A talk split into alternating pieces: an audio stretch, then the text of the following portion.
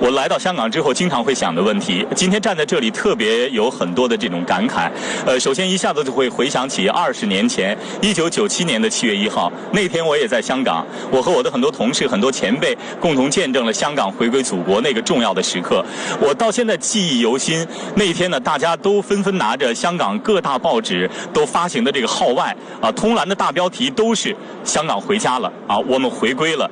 大家拿着这样的报纸呢，合影留念。真的在那一刻，所有人都发自内心的希望，并且相信香港明天会更好。而二十年过去了，今天我们看到，在这二十年当中，呃，不管香港经历了怎样的一些挑战啊，包括亚洲金融危机啊、非典疫情，还有国际金融危机，包括一直到今天可能还有的一些不太和谐的声音和行动，但是二十年过去了。实践证明，一国两制这个伟大创举有着强大的生命力。它在香港的实践也取得了举世公认的成功。一直到今天，香港仍然保有非常旺盛的这种活力。比如说，我们到香港来啊，体会最深的就是刚刚赵征也说到了，城市变化非常的大。就在会展中心所在的维多利亚港的这一片区域，你可以看到很多正在兴建的项目，包括在对面的九龙半岛啊西九文化区这样的大型的文化项目也在动工当中。所以，你从这些细节当中都能。能够感受到香港一种蓬勃跳动的脉搏。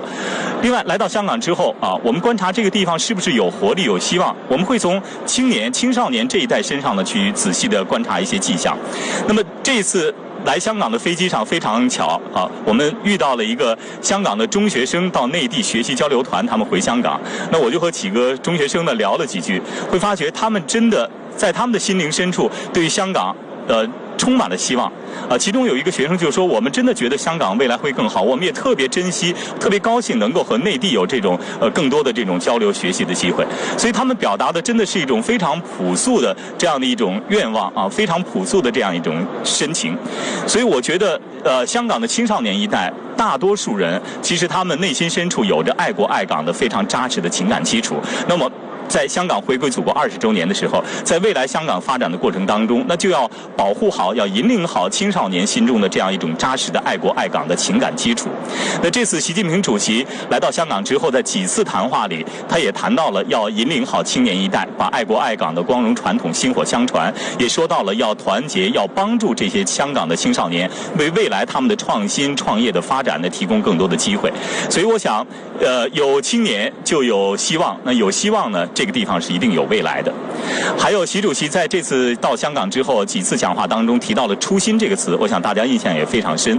啊，说希望大家服务香港、服务国家的初心不变，希望我们实行“一国两制”实践的这个初心不变。而到底什么是这个初心呢？我想，其实用昨天晚上习近平主席啊出席香港举行的欢迎晚宴时候讲话的时候提到的那三个“相信”来解释这个初心：相信自己，相信香港，相信国家。大家一起努力，创造香港更加美好的明天。所以，我想在二零一七年的七月一号，在这样一个非常重要的时刻，可能每一位香港同胞，包括我们每一个真心的关心香港、真心的爱香港的中国人，可能都可以问一问自己：这三个相信，我们的初心是否在，是否不变？那如果答案是肯定的话，那么香港未来的发展，我们整个国家的发展，就是会行稳致远的。呃，夏丹，你说到了，就是今天。看到今天的香港，呃，我会想一些什么？其实很多感慨可能不太能用语言完全的表达出来。呃，我想对于我们这一代人来讲，香港的流行音乐啊、流行文化曾经是我们青春当中非常重要的记忆。我想今天在这个时刻呢，我也借这个机会，就用几首大家非常熟悉的香港流行曲的名字来表达一份特别的祝福。那么就是只要，只要香港同胞啊始终坚信。香港和内地、香港特区和中央政府，万水千山总是情。只要大家永远保有一颗我的中国心，只要香港同胞坚守、坚持狮子山下的香港精神，那香港这个东方之珠一定明天会更好。香港的繁荣发展稳定就会千载不变。